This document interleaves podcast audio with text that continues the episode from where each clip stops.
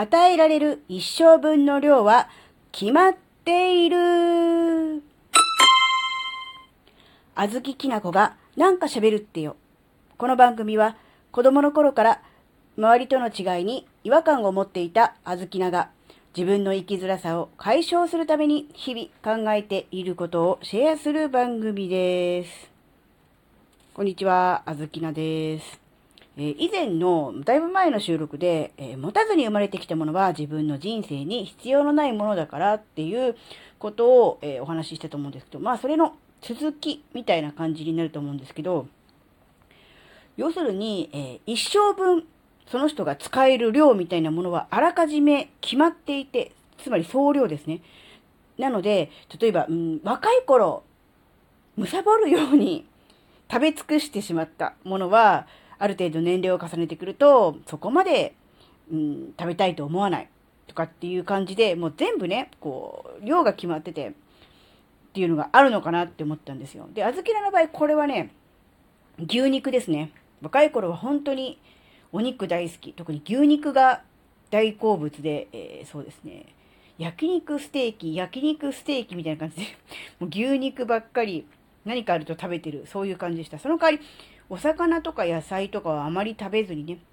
まあ、ほぼほぼ、あの、リアルな方の肉食ではあったんですが、やっぱりね、年齢を重ねるにつれて、やっぱりお肉離れが加速してます。そして、お肉離れって、あの、肉離れっていうと、ほら、あの、怪我とかと間違えるといけないので、お肉離れって言い方しますけど、お肉をあまり食べることが減りました。そして特に牛肉ですね。牛肉に関してはほぼ食べないですね。あんなに、えー、牛肉、牛肉ね、焼肉ステーキ、焼肉ステーキだった人が、もうほぼ牛肉は食べません。えー、そうです。年に何回かというレベルです。で、時々、やっぱりこう、がっつりお肉を、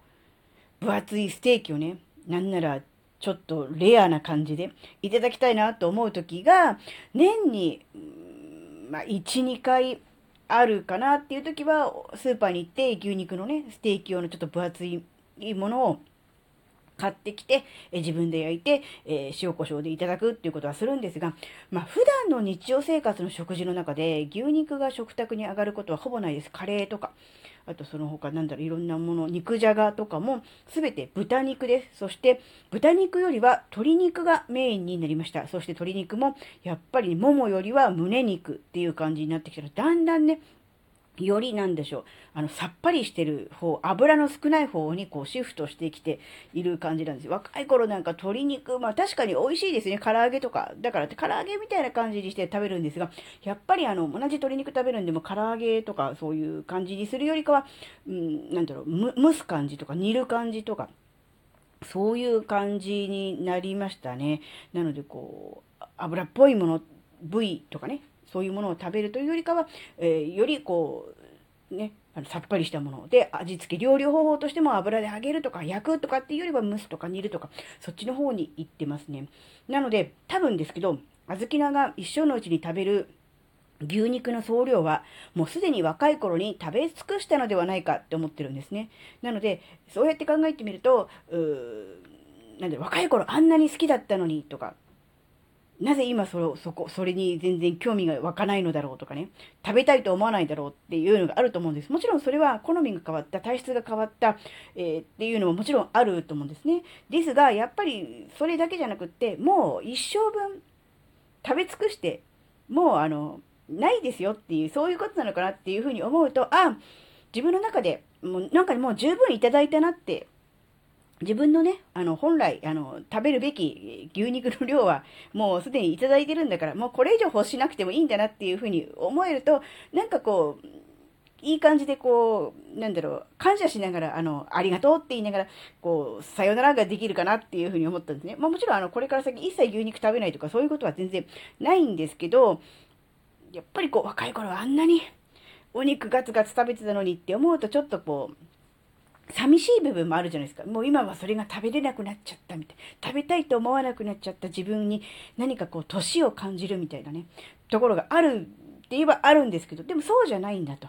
年を取ったから、え食べれなくなったのではなくて、もうすでに一生食べる分は食べ尽くしたからもういらないんだと思ったらもういいですよね。それよりも、うん、鶏肉とか、あるいはね、もっと違う、今まで食べてこなかった野菜とか、そっちの方をね、えー、食べればいいんだなって思ったら、なんかこう、あまりこう、変に引きずったりとかしなくていいのかなって思ったんです。で、今、預け、食べ物の話しましたけど、それだけじゃなくて何でもそうだと思うんですよ。あの、若い頃に、えー、夢中になって好きだったもの、ね、あんなに、えー、めちゃくちゃ追いかけてて、なんなら全身全霊、青春をかけて追いかけていたものに、今全然興味ない、興味ないどころか、なんであんなものにハマっていたんだろうと、ちょっと当時の自分に対して、ちょっとあの、後ろめたさがある、なんなら嫌悪感さえ感じるっていうことがあると思うんですよ。若気の至りと言ってしまえば、その通りなのかもしれませんが、いや、でもその時は、それが必要だったんだと思うんです。そういう時期だったと思うんです。なので、その一生分ね、それに費やすための部分はもう濃縮してその短期間のうちにギュッとギュッとやってしまったんだと。だからもう自分の人生には必要のないものなんだなって思って、また別のものにね、興味が出て、他のものを追いかけたとしても、過去自分が夢中になっていたものに対して、えー、罪悪感とかね、申し訳なさみたいなものはね、感じなくていいと思うんです。もうそれはやりきったんだと。だから次のことに、えー、気持ちがいって、そっちで頑張れてるんだって思ったら、いいじゃないですか。一つ一つこう、区切りをつけてやっていく。そしてその中で、えー、また違うものを発見して、そっちの方に行くっていう、それでね、いいと思うんですね。なので、うんまあ、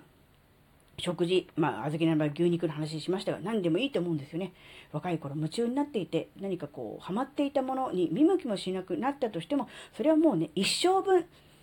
エネルギーも時間も、まあ、お金もそうかもしれません。ね、自分が持てる分をね、費やしたんだと。だから次のことにね、えー、ね、チャレンジする、次のところに行くことに対してね、躊躇する、ためらう、罪悪感を感じることはなくていいんだなっていう、そういうお話でした。だから、もともとね、自分が持っていないもの、センス、能力、あるいは見た目的なものは、もう、努力でなんとかなるなら、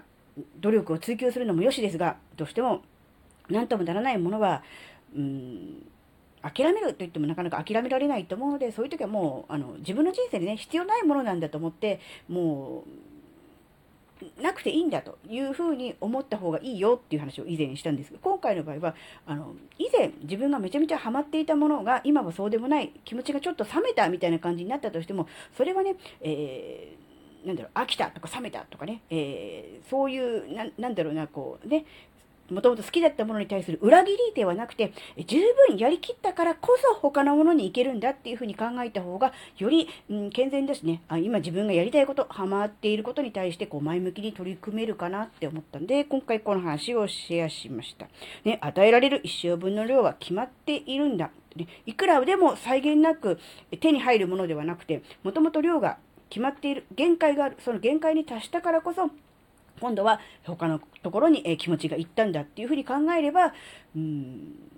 まあ、自分自身もね、気が楽だし、うん、新しいことにね、また新たな気持ちで取り組むこともできるのかなって思いました。なので、まあ、あの、